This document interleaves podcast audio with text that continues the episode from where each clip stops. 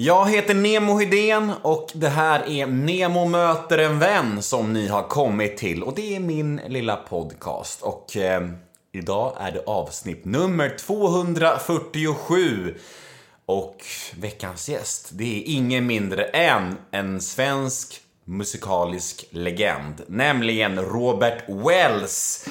Och eh, detta är ett eh, podmi exklusivt avsnitt, vilket betyder att eh, om ni vill höra episoden i sin helhet, ja, då går ni in på podmi.com eller laddar ner podmi appen och då får ni tillgång till hela episoden. Det här är nämligen bara ett smakprov som ni ska få höra här. Och vad är då Podme? Jo, det är en app, eller en tjänst kan man säga, som sysslar med premiumpoddar.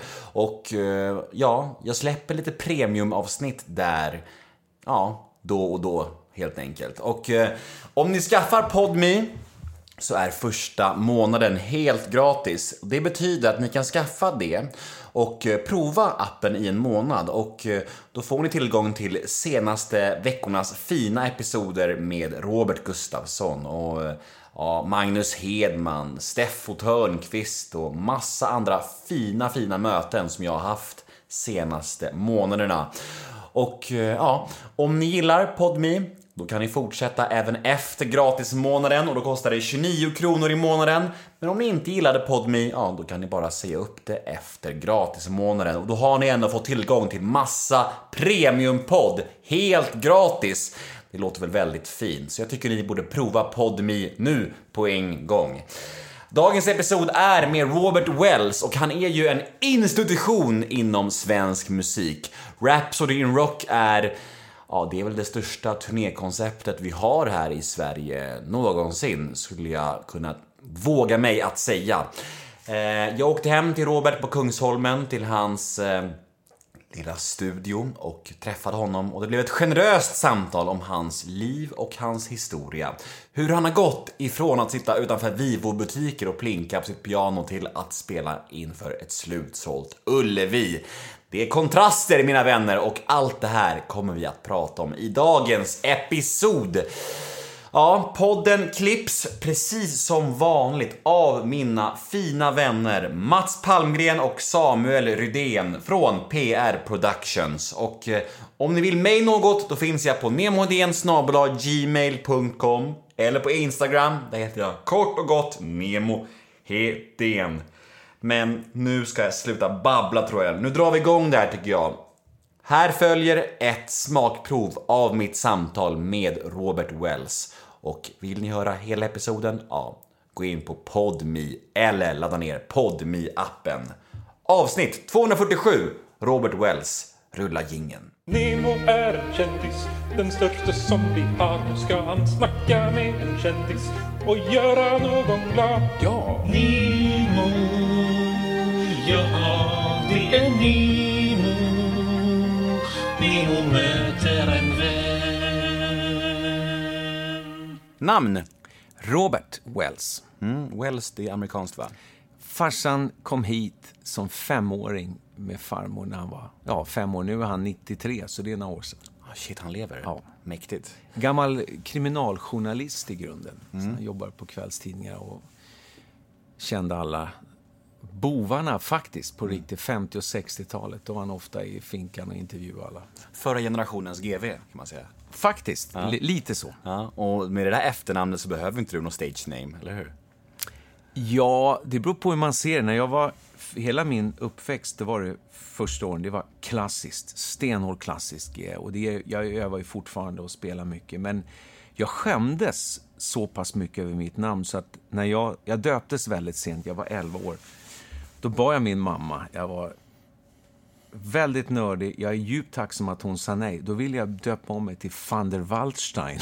Oh, shit. och det var för min stora idol, det var inga pophjältar, det var pianisten och Chopin-tolkaren Arthur Rubinstein. Mm. Det var min stora hjälte. Jag tyckte att van der Waldstein, det låter ju kanon. Mm. Men mamma sa nej. Mm. mm ålder? 57. Familj? Fru, två barn. Mm. Yrke? Ja, vad kallar man det här jag håller på med? Energisk spelman, skulle jag vilja säga. Bor? Eh, Kungsholmen. Vem är Sveriges bästa pianist? Ja, det går inte att säga så. Du kan se någon som kan spela fortare än någon annan, men jag är ju då... Sverige har ju en uppsjö av oerhört bra pianister. Du har eh, stride-pianister som spelar gammal style, du har moderna jazzpianister. Ehm, det kommer så mycket unga, nya... Ehm. en, en dam som jobbar här förut på mitt kontor, hennes son Filip Ekestubbe, det är en av de här nya coming stars. Sen har jag en 18-årig tjej som heter Alice Power som jag har följt i sju år, som är helt fantastisk. Så att, Mm, det är väl bra. Då har du nämnt två unga, det är perfekt. Ja. Paradrätt? ja, det är just nu bowl of chili. Amerikansk chili ska det vara. Vad missbrukar du? Ja, Jag är ju appskadad totalt i min iPhone. Och det är mina söner som... Jag ska inte skylla på dem egentligen, men jag är... Det är så mycket väntan i mitt jobb, på flygplatser, i, i köer, backstage, så att jag, jag är tokig med min iPhone. Jag, hoppas, jag måste sätta en sån här automat, close, snart. Världens bästa pianist? Ja, Jag är ju då är fortfarande fascinerad av min första idol, Arthur Rubinstein, på det sättet han tolkade Chopin. Men om jag ska vara en som faktiskt spelade, det vet inte alla, men som spelade klassiskt, men en av de grymmaste jazzpianister jag vet, det är Oscar Peterson. Där är en eh, ohyggligt bra. Sen beror på då, om när man ser en pianist på en scen så måste jag ju då säga att underhållningsvärdet är ju ganska viktigt, eller oerhört viktigt. När du, alltså att se någon pianist komma upp på scen, bara spela fort och kunna massor med svåra stycken, det är ointressant för mig. Utan det är därför jag fascinerades så mycket av Charlie Norman. Han var en sån... Han hade sån oerhörd timing i sitt sätt att vara på scen och i sitt sätt att spela. Och jag fick ju 14 år tillsammans med honom på scen. Det är fint. Det var en... Jag har ju gått Musikhögskolan och gått ut solistutbildning. Den skolan var bra, men de här 14 åren med Charlie, det var... ehm, jag försöker ju med mitt pianoläger förmedla lite av hans tankar. Ehm, så att med mina egna pianostudenter, då, då är det inte bara att du ska sitta och öva. Jag låter dem gå upp på scen och lära sig bocka. Och så har jag en grej, de brukar garva åt det, mina studenter, att om man lyssnar idag på många unga akter och tyvärr en del äldre också, så saknas det, tycker jag, en ganska stor dos av naturlighet. Att våga vara sig själv på scen och inte säga tack som fan och köra attityder. Det är, det är så otroligt osensuellt. Och, eh, så vi har verkligen lite så här att gå upp på scen, lära sig bocka, lära sig prata med publiken. Och, för annars så skrämmer du iväg de som ska titta på dig. Mm.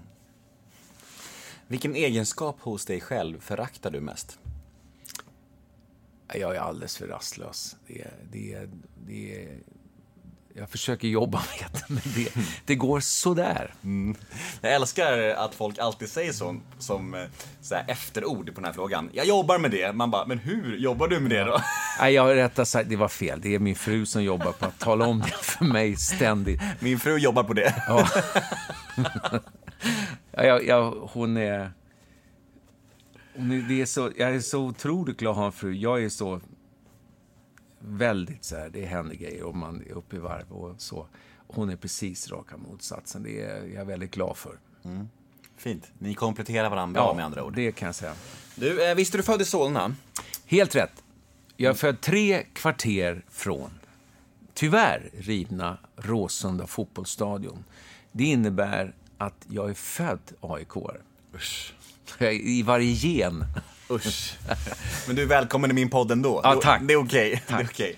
Eh, jag tänkte på det när jag läste på lite om dig inför den här intervjun. Att du, och när du sitter där framför mig så känns du som en väldigt harmonisk, eh, trygg eh, människa. Och liksom, du är ju ingen som man har kunnat läsa några skandaler om genom åren och det är inte mycket, det är inte mycket mörker kring Robert Wells. Och därför undrar jag, din uppväxt och barndom, är den lika befriad från sånt också, eller fanns det mörker? Jag vet inte om det är mörkt. Alltså, jag växte upp utan min farsa. Han, de var skildes när jag var bara ett halvt år gammal. Så att jag hade en hårt dubbelarbetande mamma som jobbade också i tidningsbranschen. Jobbade dag ut dag och natt in. Och så vi bodde mycket hos min mormor. Och där var det otroligt mycket kärlek och Bullerbyn-känsla. Och det som var lite speciellt då, det var att där hon bodde, det var ju då 1965-66, då var det massor med... Eh, det var mycket enklare. Man kunde vara ute på natten, eller på kvällen sent, även som fyraåring utan att någon var orolig att någonting skulle hända. Det var nog lite säkrare tillvaro ute i, i Solna faktiskt. Plus att hon hade ett piano. Och där började jag sitta och klinka och försöka spela till när Beatles kom där, nu pratar jag alltså det är länge sedan, det är 65-66 och då var ju Tio i topp, poppen kom, så då satt jag och försökte lira med och så vidare. Men det var ju absolut inget rikt hem på pengar, men det tänkte man ju på. Det, nej, jag, jag måste nog säga det var inte speciellt mycket mörker. Däremot hela min skoltid, och oerhört självvalt, så var det ju hårt. Det var ju så mycket disciplin. Man, tidigt in till Adolf Fredriks musikskola, hem, läxor och tre timmars pianoövning och sova. Så var min skoltid egentligen ända tills jag kom in på Musikhögskolan efter nian. Och det var till och med som min mamma sa åt mig, men nu får du ge dig, nu får du liksom ut och... Nej, jag skulle spela, för jag hade sånt... Målet när jag var så där liten, 10-11 år och höll på som värst, det var att inte att bli solist, inte att bli känd, helt ointressant. Jag ville ha min egen orkester. Ett band, att bli kapellmästare. För då hade jag spanat in i tv-programmet Hylands hörna där alla mina första idoler satt då som Ja, Charlie Norman var där också, men så fanns det namn som Leif Asp, Ivan Renliden, för en äldre generation jättestora namn. Och jag tyckte det såg så cool ut när de satt där och hade bandet, de satt och kompartister. Så där var, det var de första drömmarna som jag hade egentligen. Och egentligen är det det jag håller på med. Precis den grejen. Du har liksom bara blivit kvar. Jag blir kvar fast allting är mycket större nu. Det är väl egentligen det. Men jag är ju... Alltså jag älskar verkligen musikantens roll. Och jag tror faktiskt att vi har lite roligare än de som bara ser artistbiten. För de är så inne i sig själva och det är så mycket med skivbolag och det är artist-image eh, och sådär. Och det är så tråkigt därför att de missar glädjen med att kunna gå upp och jamma och inte bry sig om om någon skulle tycka och tänka utan du kan sitta in i ett band, du kan ha din e- Jag har ju en trio, vi har stora Rhapsody Rock nu när vi åker i höst, då är, det, då är vi 60 man på scen. Eh, med gästartister, både svenska och utländska. Och då... Du måste kunna hitta dig själv i det och känna... Och det är lika roligt om du såväl kör på puben eller om du kör på den här stora konsertestraden. Och där är, det är musikantens privilegium. Men har det funnits något annat än musiken? Eller har det bara varit det som har gällt för dig? Både liksom som det roligaste du vet och som jobb? Eller har du haft andra intressen eller andra tankar om vad du vill bli när du blir stor och så här? Jag ville nog bli journalist faktiskt från början. Och jag hade till och med när jag var 17 så hade jag en egen spalt i Svenska Dagbladet i en fredagsbilaga som hette Pop i stan med Robert Wells. Och, och jag skrev om då pratade vi alltså 79, det var mycket mm, engelsk rock, mycket Graham Parker, Ian Jury, det var reggae, det var Elvis Costello var här, det var Earth, Wind and Fire. Jag fick förintervjua en hel del av de här och hade reklam om de här. Ehm, jag var ju bara 17 år, så att det, de kontrollringde alltid att det var okej. Okay. Nu tror jag var bara någon idiot där som ringde, ringde upp dem. Ehm, Nej, det är egentligen det som, som har varit.